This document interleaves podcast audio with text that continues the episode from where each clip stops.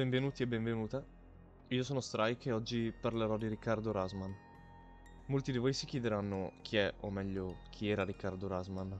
Riccardo era un ragazzo di quasi due metri, era classe 72 e aveva quindi 34 anni. Era il figlio più piccolo di una famiglia contadina di etnia mista italo-istriana. Nel 1990 prende parte al servizio militare aeronautico. I primi mesi scorrono lisci. Riccardo resiste allo stress della vita da militare, finché non viene preso di mira dai nonni, ovvero commilitoni più anziani di lui anche se di pochi anni. Lo bersagliano, lo svegliano di notte per poi trascinarlo in bagno e mettergli la testa nel water. Nel 1992 inizia a soffrire di depressione acuta e schizofrenia paranoide, o più precisamente, sindrome schizofrenica paranoide con delirio persecutore al servizio militare.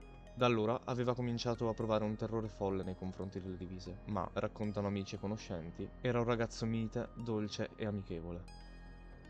Nel 1999 vive il primo atto di violenza da parte di agenti di polizia. Un vicino chiama la polizia segnalando che Riccardo ascoltava la musica a volume alto in macchina, sotto le sue finestre. Dopo tre giorni si presentarono due poliziotti a casa di Riccardo. La porta venne aperta dal padre, al quale fu chiesto se il figlio fosse in casa. I due agenti chiesero la carta d'identità, ma subito dopo afferrarono Riccardo per i polsi e con la forza cercarono di portarlo fuori. Riccardo fece resistenza e i due agenti entrarono in salotto, colpendolo al volto. A quel punto il ragazzo prese una sedia per allontanarlo allontanarli, mentre il padre impietrito gridava ai poliziotti di fermarsi. Con l'aiuto della sedia riuscì a spingere fuori i due agenti e chiuse la porta. Rasman, nella colluttazione, riportò, come riportato dal certificato del pronto soccorso, un trauma cranico e facciale. Nel 2003 la Corte dei Conti per il Friuli Venezia Giulia aveva riconosciuto a Rasman l'infermità dipendente da cause di servizio, a seguito di un ricorso presentato dalla famiglia contro il Ministero della Difesa. Il ragazzo era quindi a tutti gli effetti un disabile psichico.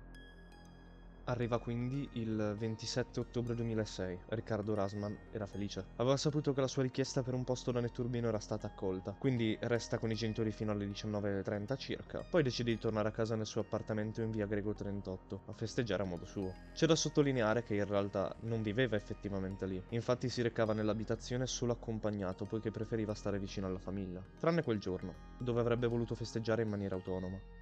Accende una radiolina a tutto volume, si mette a ballare, esce nudo sul balcone e lancia, nella corte interna dello stabile, due o tre petardi. Uno di essi scoppiò a poca distanza da una ragazza, senza causarle lesioni. Alle 20 circa parte una chiamata al 113 dei vicini di casa.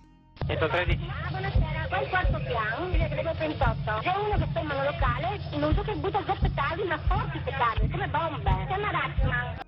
Sono le ore 20 e 21 e arriva la prima volante. In casa c'è silenzio. Riccardo non stava più ascoltando la musica e non aveva più lanciato petardi. Gli intimano di aprire la porta. Riccardo è terrorizzato. La sua paura per la divisa gli impedisce di tornare in sé. Così si riveste e si rannicchia sul letto. Rifiutandosi di aprire, scrive un biglietto dove c'erano queste esatte parole. Per favore, per cortesia, vi prego non fatemi del male. Non ho fatto niente di male. Alle ore 20.34 la seconda volante arriva. Ora ci sono quattro agenti, ovvero il capo pattuglia Mauro Miraz e i suoi colleghi Maurizio Miss, Giuseppe De Biasi e Francesca Gatti. Chiedono anche l'intervento dei vigili del fuoco. 113? Ascolta qua, quello che butta giù petardi non ci vuole aprire Eh, e ci sta minacciando. Manda i civili del fuoco. va bene. Alle ore 20.39 entrambe le volanti chiamano per chiedere chiarimenti sulle malattie mentali di Riccardo, riferite dai vicini. 113? Grazie, so io. Solo una gentilezza che mi fai. Dimmi. Ti passo il cognome del tipo non ci vuole aprire, almeno quello che c'è scritto sulla campanella, e informarti presso Domio se seguito. Allora, dimmi. Ratzman. Ratman. 113? Ciao Katia. Ciao. Ascolta, è passato ha fatto qualche accertamento, si sa chi è. Allora, si chiama Ratman, mi ha appena passato il cognome, sto guardando se è seguito da Domio. Avete chiamato i vigili del fuoco? I vigili del fuoco si stanno già arrivando. Adesso comunque guardo Domio se lo conoscono. Va bene? A dopo? Ciao ciao. Questa notizia dell'anagrafico Ratman, Riccardo del 78, anche abbastanza giovane. E precedenti, come sta il signore? Sto facendo ma negativo qua. Decidono quindi di forzare la porta con l'ausilio dei vigili del fuoco e di fare irruzione nell'appartamento, senza chiamare il 118, cosa che dovrebbe essere prassi con persone seguite dal centro di igiene mentale. Riccardo, cercando di difendersi, getta a terra la poliziotta. A questo punto gli altri tre lo immobilizzano e cominciano a picchiarlo. Qualche minuto dopo l'irruzione in casa, l'agente Francesca Gatti contatta di nuovo la centrale per chiedere rinforzi e vengono confermate anche le informazioni del Domio, ovvero il centro per l'igiene mentale. 13. Ciao, sono Francesca. Ciao Francesca. Mi mandi un'altra macchina, Giorgio, per favore. Sì, sì, ok, te la mando subito. Ciao. Grazie, ciao. Me la mandi veloce. Ma eh, siete già in due di macchine lì? Sì, noi siamo entrati, ma tipo... È... Sì, sì, ok. Guarda comunque per notizia è seguito, eh. Con l'ausilio dei vigili del fuoco lo imbavagliano, gli bloccano i polsi ammanettandolo, gli legano le caviglie con il fil di ferro e poi lo comprimono sul pavimento. Lo colpiscono con calci e pugni, con i manganelli, forse con lo stesso piede di porco e con un manico di ascia. Circa due minuti dopo la precedente chiamata, uno degli agenti chiama anche per chiedere un'ambulanza. Ascolta, oltre all'altra macchina, se mi mandi certamente anche l'ambulanza. Va bene, va bene. Grazie. Ciao, ciao. Ciao. I suoi schizzi di sangue imbrattano le pareti della stanza. Gli viene rotta una sedia sulla schiena, che sparirà inspiegabilmente dalla stanza, che lascia su Riccardo vistosi segni ematici riscontrati poi da tre diversi medici. A turno poi gli salgono sul torace per molti minuti. I vicini lo sentono rantolare e soffrire, poi il silenzio.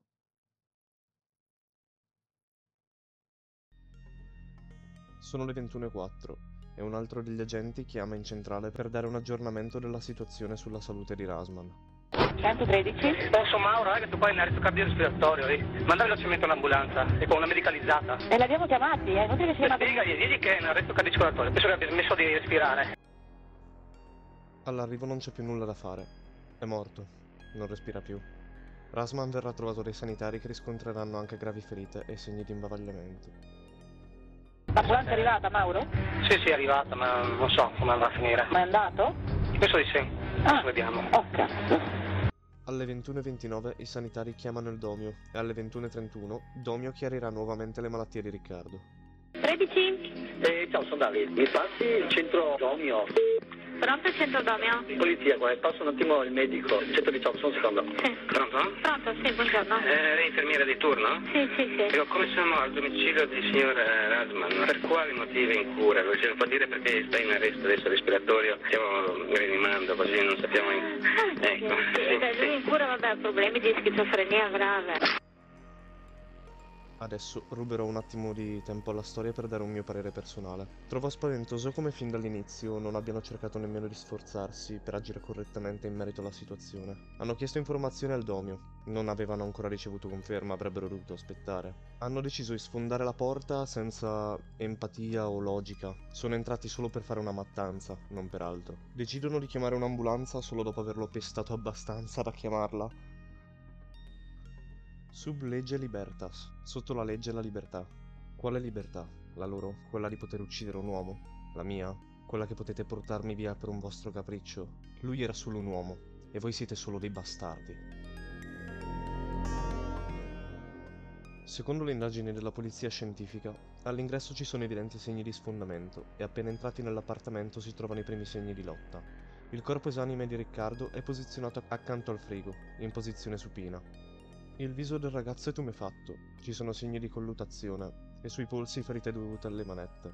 Sui fianchi sono presenti altri segni e la schiena è di color rosso violaceo, come specificato nell'autopsia.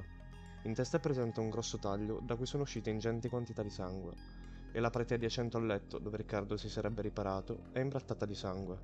Le altre pareti presentano schizzi di sangue che sono presenti perfino sulla poltrona e sul tavolo. Secondo le dichiarazioni della sorella Giuliana, era martoriato di botte sul viso, gli avevano rotto lo zigomo. Poi c'era il segno dell'imbavagliamento, sangue dalle orecchie, dal naso, dalla bocca, si vede proprio molto bene. Noi siamo entrati in quell'appartamento soltanto in marzo. Era un disastro, c'era sangue dappertutto e una chiazza di sangue verso la cucina. Poi dalle fotografie mi sono resa conto che l'hanno spostato con la testa verso l'entrata, così da nascondere la chiazza di sangue che c'era lì. C'era una frattura, i capelli erano tutti pieni di sangue. C'era una frattura anche dietro il collo. C'era sangue sul tavolo, sui muri, sulle lenzuola, dietro il letto, per terra. C'erano chiazze di sangue sul tappeto, sotto il quale abbiamo trovato persino dei pezzi di carne nascosti. Il medico a cui è stata affidata l'autopsia specifica che è proprio riguardo alla possibilità di morte che al personale delle strutture psichiatriche è vietato di attuare restrizioni fisiche dei pazienti in posizione prona. Quindi Riccardo non è morto per il pestaggio delle forze dell'ordine, ma di asfissia da posizione provocata da essi. Venne aperta un'inchiesta d'ufficio affidata al pubblico ministero Pietro Montrone, il quale delegò alle indagini gli stessi poliziotti coinvolti nella collutazione. Secondo l'ipotesi accusatoria, la morte di Riccardo Rasman è stata direttamente collegata proprio alle modalità di intervento degli agenti. L'inchiesta venne chiusa nell'ottobre 2007, con una richiesta di archivazione da parte del magistrato, il quale ritenne che i quattro poliziotti avessero agito nell'adempimento di un dovere. pur avendo accertato che la morte di Rasman era stata causata da asfissia posturale, seguita all'operato degli agenti. Il 28 febbraio 2008, tuttavia, nell'udienza che avrebbe dovuto chiudere l'inchiesta, il GIP non accolse la richiesta di archiviazione del pubblico ministero.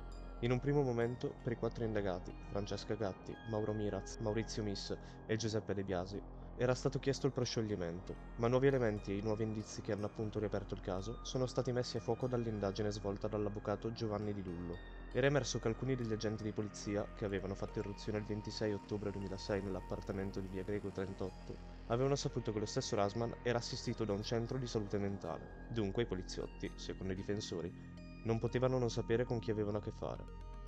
E conoscendo chi si sarebbero trovati davanti, non avrebbero dovuto fare irruzione nell'appartamento, senza aver prima chiesto l'intervento di uno psichiatra. Il 29 gennaio 2009 viene fatto il processo di primo grado. Accusati di omicidio colposo il capo pattuglia Mauro Miraz e i suoi colleghi Maurizio Miss e Giuseppe De Biase. Dovranno versare ai genitori e alla sorella della vittima una provvisionale immediatamente esecutiva di 60.000 euro. È stato concesso ai tre poliziotti il beneficio della condizionale e della non menzione. Il quarto componente della pattuglia, che aveva fatto irruzione nel monolocale, l'agente Francesca Gatti, è stata invece assolta con quella che era un tempo definita formula dubitativa. Ha partecipato all'irruzione, ma quando Riccardo Rasman era stato ridotto all'impotenza, ammanetato e tenuto fermo sul pavimento coi piedi legati dal fil di ferro, era rimasta estranea all'azione. È emerso che in questi momenti segnalati dai rantolii del giovane, era stata in contatto via radio con la sala operativa della questura. Il PM Pietro Montrone, nell'udienza del 21 gennaio, aveva chiesto la condanna di tutti e quattro gli agenti di polizia, proponendo nove mesi di carcere per il capo pattuglia e sei per gli altri tre. Il caso comunque non è chiuso. Il loro difensore, l'avvocato pa- Paolo Pacileo, ha sempre sostenuto che ciò che è accaduto nel monolocale non era prevedibile. I poliziotti avrebbero agito in base alla legge e avevano, secondo il difensore, il pieno diritto a fare irruzione nel piccolo appartamento. Il 30 giugno 2010 la Corte d'Appello di Trieste ha confermato in secondo grado le condanne a sei mesi di reclusione ciascuno per tre dei poliziotti imputati per la morte di Riccardo Rasman. Confermato anche il proscioglimento del quarto agente imputato. Sia i legali della famiglia Rasman sia i difensori dei poliziotti hanno annunciato un ricorso in Cassazione. Il 14 dicembre 2011 anche la Cassazione confermerà quella versione, rendendo definitiva la condanna per omicidio colposo nei confronti di tre dei quattro agenti di polizia intervenuti quella sera nell'appartamento di Riccardo, ritenuti quindi responsabili della morte del ragazzo. Morte che, si legge nelle motivazioni della sentenza della quarta sezione penale della Cassazione, era pacificamente evitabile qualora gli agenti avessero interrotto l'attività di violenta contenzione a terra del Rasman, consentendogli di respirare. Il 29 aprile 2015 il Ministero dell'Interno è stato condannato, con tre poliziotti, a risarcire per 1.200.000 euro i familiari di Riccardo. Il legale della famiglia, Claudio De Filippi, presenterà un appello perché ritiene la somma non sufficiente. Nel 2009 sono stati condannati gli agenti Mauro Miraz, Maurizio Mis e Giuseppe De Biasi a sei mesi con la condizionale. I tre non sono mai andati in carcere e tuttora sono in servizio. De Filippi contesta il fatto che il giudice civile di Trieste non abbia riconosciuto ai familiari il danno patrimoniale e quello tanatologico, ovvero il danno subito da Rasman e tramandabile alla sua famiglia. Una famiglia che dopo dieci anni di battaglia contro lo Stato è stremata. Il tutto finisce qui.